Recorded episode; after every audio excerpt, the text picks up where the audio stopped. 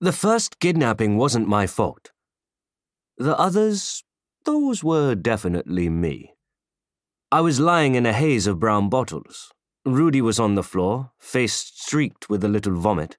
I was meant to be looking after him. Rudi had been doing coke, a disgusting Western synthetic drug. What was wrong with our drugs?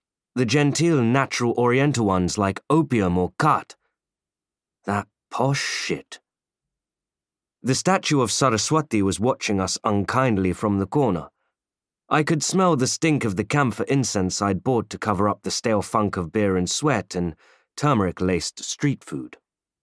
Rudi's flat was, how do our elites say it? Uber classy. Flat screens, silk carpets, modern art on the walls, tasteful recessed lighting. We were ten days from Diwali. The place was cluttered with presents from hangers on, advertisers, politicians. Hampers of food, boxes of sweets, flower arrangements, Japanese electronics, greeting cards, stuffed with money. It was one of those wet, warm afternoons where everyone was scratching their backsides and our great nation's GDP was failing to hit the World Bank's targets. I wasn't usually the one drinking, but hanging around Rudi as much as I had recently, trying to watch him, cover for him, keep the papers from seeing him like this, had taken its toll. I was feeling guilty about it all feeling annoyed because I couldn't spend time with the woman I loved. Well, that situation had had its effect. The one damn day I needed to be completely alert, and I wasn't. It was one in the afternoon, three hours until the car was supposed to turn up to take us to the studio, four hours before Rudi would appear, glowing, made up, before all of India on the number one game show in the whole damn country. Beat the brain. I was trying to reach for another can of something to sharpen up. I just found a drink as warm as cat piss when the door exploded inwards. Arms reached into the apartment and tried to remove the one hinge clinging to its frame. I heard uncouth shouting. I scrabbled around, trying to get to my feet. All I did was throw my arms and legs in the air like an upended buffalo. Rudi! Get up! Someone's trying, I whispered. My throat was dry, barren, useless. The door finally gave up, groaned like a 50 year old at the gym. I tried to shout again. My lips flapped uselessly.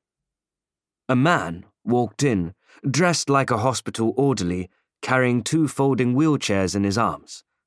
He smiled at the mess of the two of us on the floor. Whack! Whack went the cosh. I screamed, and again when I tasted blood. I had a surgical mask strapped around my face, and I gurgled uselessly into it. I didn't fight back. I didn't do anything. I was grabbed up and strapped into a wheelchair. I saw his yellow teeth, a necklace of black prayer beads like shrunken heads, and heard a voice say, Quiet, or the fat one gets it. Was that meant to be a threat? He had misunderstood our relationship. Rudi never even woke up. That was back when I had my finger.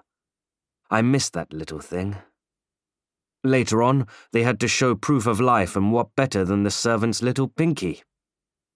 They hacked it off with the kind of knife used to cut vegetables at the dhabas one of those blades used to trim great bunches of coriander at the market stores.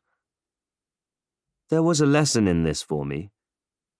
You try to blackmail a kid into giving you a cut of his riches, and you end up getting your bloody appendages cut off. I miss that finger. It was a good one. Fucking Delhi. Fucking India.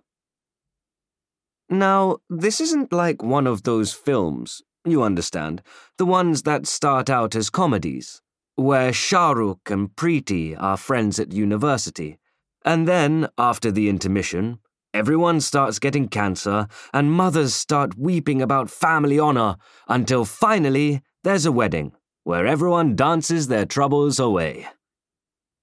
There is no tragedy here. Just me getting my finger chopped off. And a series of kidnappings. No mothers to guilt trip you. No tears.